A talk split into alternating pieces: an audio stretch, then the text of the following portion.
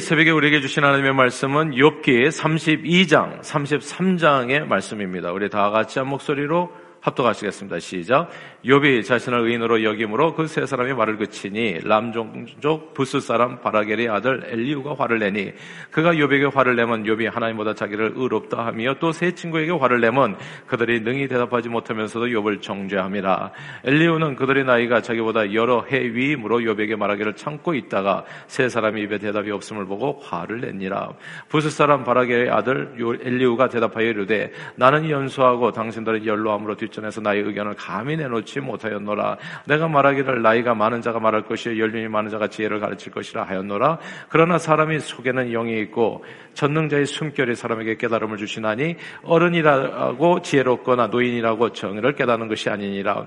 그러므로 내가 말하노니 내 말을 들으라 나도 내 의견을 말하리라. 보라 나는 당신들의 말을 기다렸노라 당신들의 슬기와 당신들의 말에 귀를 기울이고 있었노라. 내가 자세히 들은 즉 당신들 가운데 욥을 꺾어 그의 말에 대답하는 자가 없도다. 당신들이 말하기를 우리가 진상을 파악했으나 그를 추궁할 자는 하나님이시여 사람이 아니라 하지 말지니라. 그가 내게 자기 이론을 제거하지 아니하였으니 나도 당신들의 이론으로 그에게 대답하지 아니하리라. 그들이 놀라서 다시 대답하지 못하니 할 말이 없음이었더라. 당신들이 말없이 가만히 서서 다시 대답하지 아니하지 내가 어찌 더 기다리랴. 나는 내 본분대로 대답하고 나도 내 의견을 보이리라. 내 속에는 말이 가득하니 내 영이 나를 압박함이니라. 보라 내 배는 봉한 포도주통 같고 터지게 된 새 가죽 부대 같구나. 내가 말을 하여야 시원할 것이라 내 입을 열어 대답하리라. 나는 결코 사람의 낯을 보지 아니하며 사람에게 영광을 돌리지 아니하리니 이는 아첨할 줄을 알지 못함이라. 만일 그리하면 나를 지으신 이가 속히 나를 데려가시리로다. 그런즉 욥이여 내 말을 들으며 내 모든 말에 귀를 기울이기를 원하노라. 내가 입을 여니 내 혀가 입에서 말하는구나. 내 마음의 정직함이 곧 내 말이며 내 입술이 아는 바가 진실을 말하느니라. 하나님의 영이 나를 지으셨고 전능자의 기운이 나를 살리시느니라. 그대가 할 수 있거든 일어서서 내게 대답하고 내 앞에 진술하라. 나와 그대가 하나님 앞에서 동일하니 나도 흙으로 지으심을 입었은즉 내 이음으로는 그대를 두렵게 하지 못하고 내 손으로는 그대를 누르지 못하느니라. 그대는 실로 내가 듣는 데서 말하였고 나는 그대의 말소리를 들었느니라. 이르기를 나는 깨끗하여 악인이 아니며 순전하고 불의도 없거늘 참으로 하나님이 나에게서 잘못을 찾으시며 나를 자기 원수로 여기사 내 발을 착고에 채우시고 나의 모든 길을 감시하신다 하였느니라. 내가 그대에게 대답하리라. 이 말에 그대가 의롭지 못하니 하나님은 사람보다 크심이니라. 하나님께서 사람의 말에 대답하지 않으신다 하여 어찌 하나님과 논쟁하겠느냐? 하나님은 한 번 말씀하시고 다시 말씀하시되 사람은 관심이 없도다. 사람의 침상에서 졸며 깊이 잠들 때나 꿈에나 밤에 환상을 볼 때 그가 사람의 귀를 여시고 경고로서 두렵게 하시니 이는 사람에게 그의 행실을 버리게 하려 하심이며 사람의 교만을 막으려 하심이라. 그는 사람의 혼을 구덩이에 빠지지 않게 하시며 그 생명을 칼에 맞아 멸망하지 않게 하시니라. 혹은 사람이 병상의 고통과 뼈가 들쑤심의 징계를 받나니 그의 생명은 음식을 싫어하고 그의 마음은 별미를 싫어하며 그의 살은 발휘하여 보이지 아니하고 보이지 않던 뼈가 드러나서 그의 마음은 구덩이에 그의 생명은 멸한 자에게 가까워지느니라. 만일 일천 천사 가운데 하나가 그 사람의 중보자로 함께 있어서 그의 정당함을 보일진데 하나님이 그 사람을 불쌍히 여기사 그를 건져서 구덩이에 내려가지 않 않게 하라. 내가 대소물을 얻었다 하시리라. 그런즉 그의 살이 청년보다 부드러워지며 젊음을 회복하리라. 그는 하나님께 기도함으로 하나님이 은혜를 베푸사 그로 말미암아 기뻐 외치며 하나님의 얼굴을 보게 하시고 사람에게 그의 공의를 회복시키시느니라. 그가 사람 앞에서 노래하여 이르기를 내가 범죄하여 옳은 것을 그르쳤으나 내게 무익하였구나. 하나님이 내 영혼을 건지사 구덩이에 내려가지 않게 하셨으니 내 생명의 빛을 보겠구나 하리라. 실로 하나님의 사람에게 이 모든 일을 제삼 행하심은 그들의 영혼을 구덩이에서 이끌어 생명의 빛을 그들에게 비추려 하심이니라. 여비여 내 말을 귀담아 들으라 잠잠하라 내가 말하리라. 만일 할 말이 있거든 대답하라. 내가 기쁜 마음으로 그대를 의롭다 하리니 그대는 말하라. 만일 없으면 내 말을 들으라 잠잠하라. 내가 지혜로 그대를 가르치리라. 아멘. 이 엽기서 오늘 저와 여러분들이 함께 읽은 이 32장 오늘 본문 말씀부터 37장까지가 이제 엘리후의 연설로 되어 있습니다. 엘리후는 생각할수록 신비한 인물입니다. 그리고 욥기에서 해석이 가장 어려운 인물이 엘리후가 아닐까 생각합니다. 학자들 사이에서도 엘리후에 대한 평가가 갈립니다. 어떤 이는 이제 엘리우의 주장과 신학적 입장이 다른 세 친구와 같다고 이야기하고 다른 이들은 그 입장이 다르다고 봅니다. 그리고 엘리우를 긍정적인 인물로 평가하는 견해가 있는 반면에 이건 이제 하나님의 소리다. 예, 하나님께서 드디어 엘리우를 통해서 이옥과의 세 친구에게 하나님의 말씀을 전해준다. 이렇게 생각하는 견해가 있는 반면에 부정적으로 보는 관점도 있어서 학자들의 해석이 여러모로 다양한 인물이 엘리후입니다. 우리가 사용하는 매일 성경 큐티북의 해설에서는 엘리후를 욥의 세 친구와 같이 부정적인 인물로 해석하고 있죠. 근데 이런 해석에 따라서 완전히 이제 어, 내용이 좀 달라지게 돼요.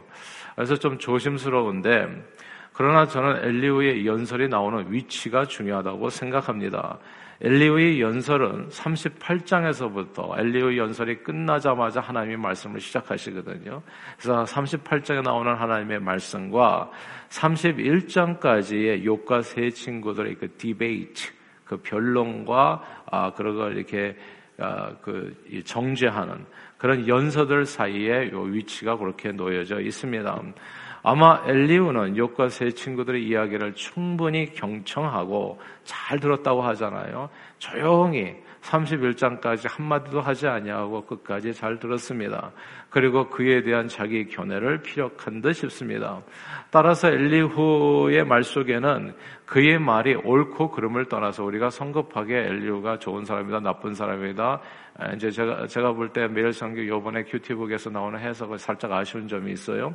아무튼 그렇게 어, 결정해서 이야기하는 것보다는 욥의 세 친구들이 욥에게 한 말들을 다 그러니까 31장까지 욥과 이제 세 친구가 막 서로 서로 변론하잖아요. 그 말을 잘 요약해 줍니다. 그리고 앞으로 하나님께서 주실 말씀에 대한 프랄르 이제 전 주곡 같은 내용이 이제 담겨 있다고 보는 편이 아, 우리가 그것이 가장 합리적인 생각이 아닐까 싶습니다. 자, 엘리우의 말을 잘 정리해 보면요. 오늘 보면 32장 2절과 3절에 딱 정리돼서 나옵니다. 그러니까 이게 서론이 되게 중요하잖아요. 내가 앞으로 무슨 말을 할 것인가. 그래서 이 말만 딱 정리해서 마음에 새기시면 이게 이제 해석에 그렇게 큰 어려움은 없을 거예요. 이게 사실 말이 엄청 많아가지고 읽다 보면 이게 과연 맞는 말인가 틀린 말인가 이게 계속 헷갈리는 순간들이 오거든요. 그래서 2절과 3절을 한번 같이 읽어보겠습니다. 32장 2절과 3절 읽습니다. 시작. 람족속 부스 사람 바라게의 아들 엘리우가 화를 내니 그가 요백에 화를 내면 욥이 하나님보다 자기가 의롭다 하며 또 세 사람에게 화를 내면 그들이 능히 대답하지 못하면서도 욥을 정죄함이라. 아멘. 여기 요 엘리우가 말하고 싶은 포인트가 여기에 들어 있어요. 그러니까 욥을 정죄하는 것에 대한 잘못을 이야기할 거고 앞으로 그러니까 사람을 함부로 정죄해서는 안 되겠죠. 그렇죠? 그러니까 남에 대해서 알지도 못하면서 자기 생각과 기준으로서 정죄하는 그런 내용에 대해서 엘리오가 이야기하고 그 다음에 욥이 말에서 가장 큰 맹점이 아니 참 아, 잘못된 점이 뭐냐면 그런 점이 욥이 자꾸 자기 의를 내세우는 거거든요. 그래서 하나님보다도 자기를 의롭다 이야기하는 거 이건 definitely wrong입니다. 그러니까 이두 가지 점에 대해서 엘리우가 말하고 싶었다는 거 이것을 정리하시면 이제 엘리우가 이제 이 32장수 37장까지 이야기하는 속에서 이게 이 사람이 맞나 틀리나 이런 걸로 헷갈리지 않게 이렇게 잘 정리가 되리라 생각합니다. 욥이 자신을 의인하고 이렇게 변화하는 과정에서 뭐가 문제가 되냐 왜냐하면 마치 하나님보다도 자기가 의롭다고 말하는다고 하는 이게 이제 문제잖아요. 하나님보다도 의로운 사람이 어디 있겠습니까? 선한 선생님이요 이렇게 예수님을 불렀을 때 왜 나보고 선하다고 하냐? 하나님밖에는 선한 분이 없다. 이 예수님의 말씀이거든요.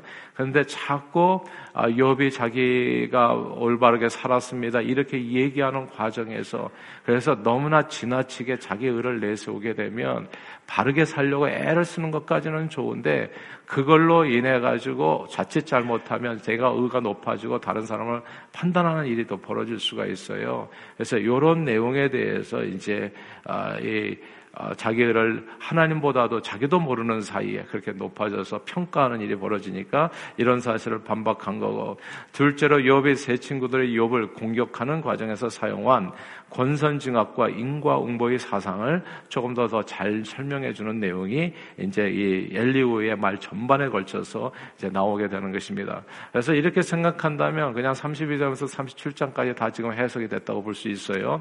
사실 욥의 세 친구들의 말처럼 권 선징악, 인과응보의 법칙이 이 세상에 아예 없습니까, 여러분? 아예 없지 않아요. 그게 완전히 틀린 말이 아니에요. 근데 욥의 경우에 맞지 않았을 뿐이지 사실 권선징악이나 인과응보의 사상이 완전히 틀린 것은 아닙니다. 착하게 살면 악하게 사는 것보다 훨씬 나을 수 있습니다. 범죄를 저질러 보세요. 어떻게 되나? 남을 사기치고 남을 그래서 도둑질하고 그러면 감옥에 갈 확률이 그렇지 않은 사람에 비해서 훨씬 더 높은 거예요. 그러니까 권선지가 보이지 않은 이 땅에서도 어떤 사람 사이에 지은 법이 있어서 그걸로 인해서 악하게 살면 악한 대가를 이 땅에서도 받게끔 되어 있습니다. 그게 그러니까 완전히 틀린 사상은 아니라는 거죠.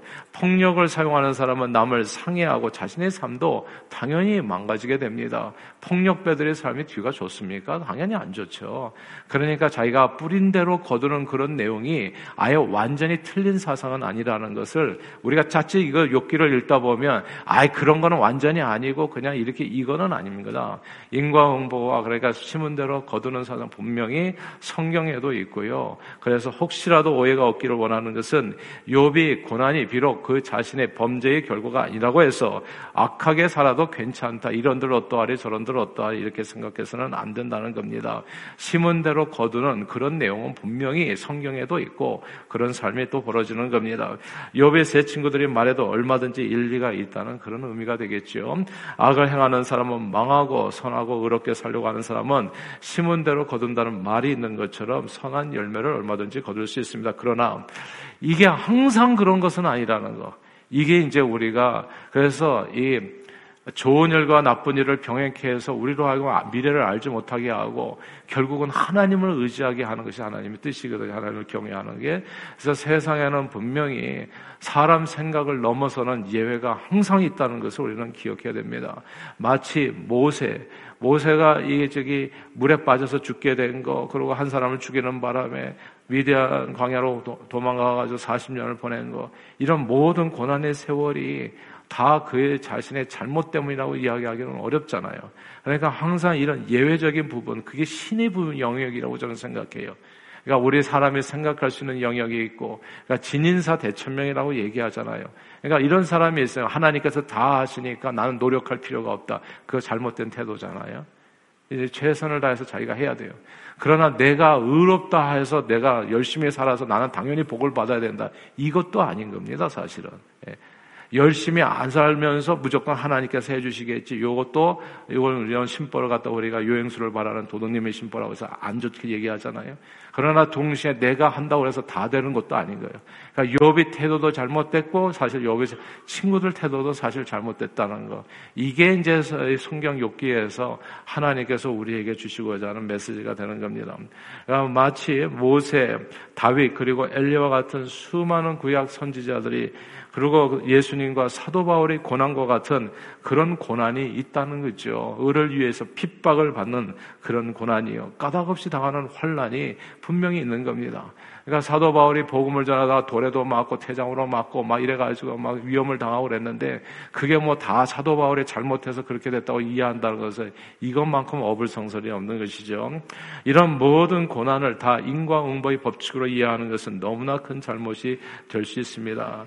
그러면 예수님은 왜 죽었습니까? 십자가에 자칫 잘못하면 인과응보의 그 법칙으로 예수님을 십자가를 갖다 해석하게 되면 예수님은 자기 죄로 인해서 죽은 셈이 되어버리는 겁니다. 그러니까 이제 이게 그러니까 이런 내용들이 이 욥기서가 우리에게 주는 얘기는 이제 앞으로 계속 나오겠습니다만은 하나님의 위대하심이에요. 우리가 도저히 우리 지혜로는 측량할 수 없는 하나님의 지혜에 대해서 이 욥기서는 정말 웅장하게 우리에게 설명해 주는 겁니다.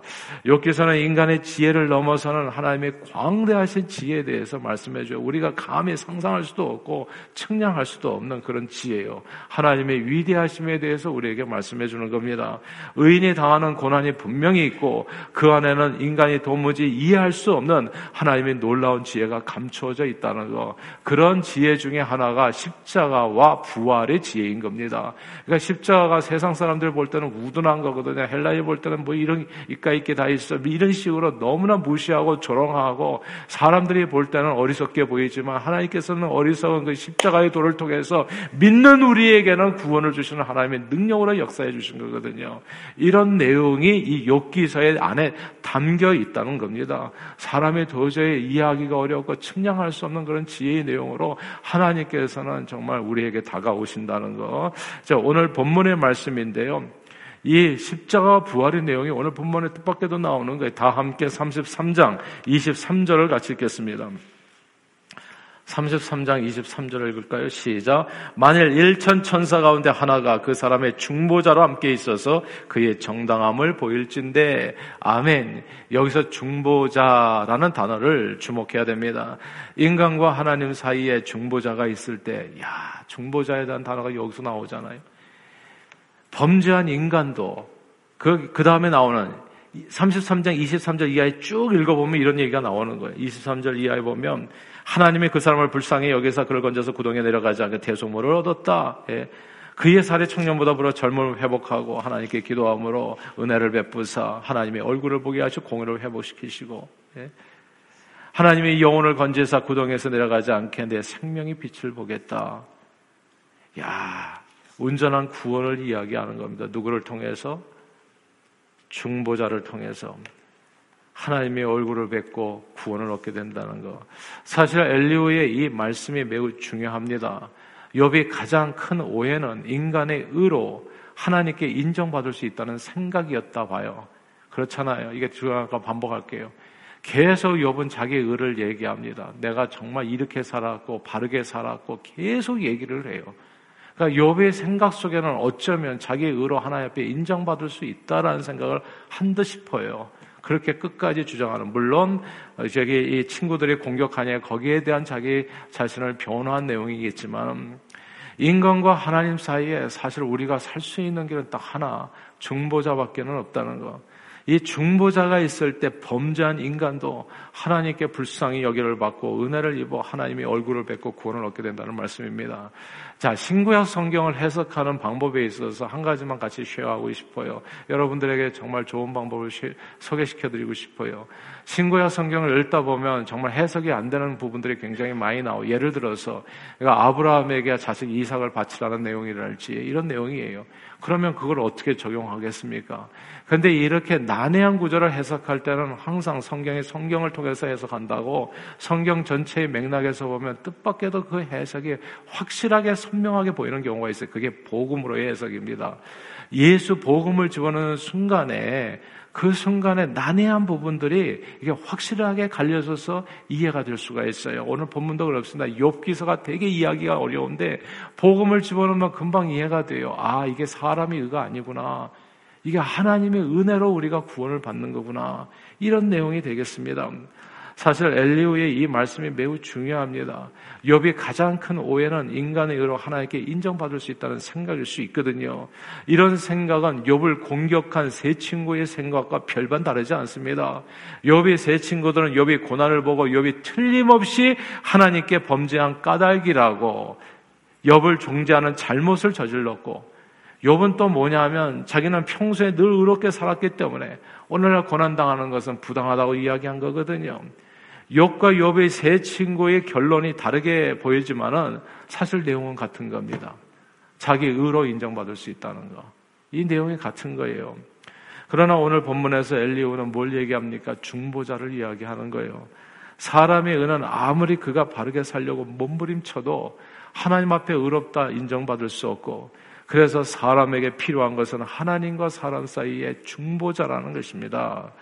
중보자라는 겁니다. 성경은 이렇게 얘기하죠. 로마서 3장 10절 이하에 기록된 바 의인은 없나니 하나도 없고 깨닫는 자도 없고 하나님을 찾는 자도 없고 다 치우쳐 함께 무익하게 되고 선을 행하는 자도 없나니 하나도 없다. 모든 사람이 죄를 범하며 하나님의 영광에 이르지 못한다. 욥을 포함해서 얘기하는 겁니다. 이 세상의 모든 사람들 다 100%다 다 포함해서 한 얘기예요. 털어서 먼지 안 나는 사람 없듯이 인간 서로의 눈에 볼 때는 완벽한 바리새인 같은 사람도 하나님의 눈앞에 비추어진 바리새인의 모습은 회칠한 무덤인 거예요. 그 속에 죽은 뼈가 가득한 수확한 죄인에 불과한 겁니다. 아담의 후손인 인간은 그 어떤 방법으로도 죄를 없이 할 수 없고 죄의 싹은 사망이기 때문에 사망에 이르지 않을 수 없습니다. 여분 부당하다고 얘기하지만 사실 생각해 보세요. 뭐가 부당한가요? 그러니까 그냥 인간은 죄의 싹은 사망이에요. 죄인들이 살 수 있는 방법은 오직 하나, 중보자입니다. 죄 없는 희생 제물이 죄인을 대신하여 그 피의 값을 치를 때에만이 죄인들이 살 수 있는 길이 열리게 됩니다. 그 값을 치르신 분이 의인으로서 죄인을 대신하여 우리 죄인들을 하나님 앞으로 인도하려 하심이라고 인도하신 중보자 우리 주 예수 그리스도이십니다.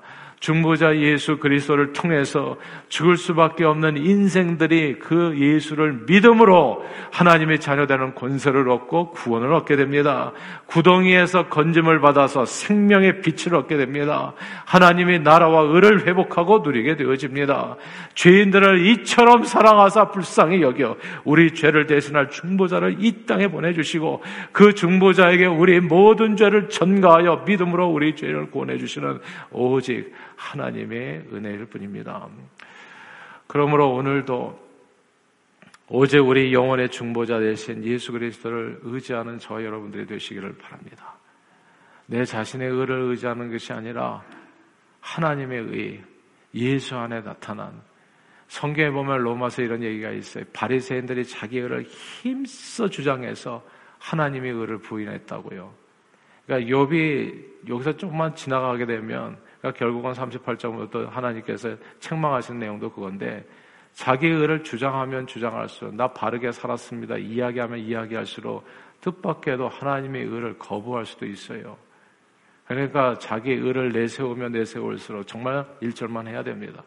그렇다고 해서 또 바르게 살지 말라 그것도 아니에요. 하나님의 말씀에 비추어서 하늘을 우러러 한 점 부끄러움 없이 살려고 애를 써야 되는 것 당연히 있어야 돼요. 그러나 그 의가 나를 구원하지는 못한다는 것도 기억하셔야 됩니다. 사람의 의는 성경 선지자의 말씀에 의하면 누더기와 같다고 그래요.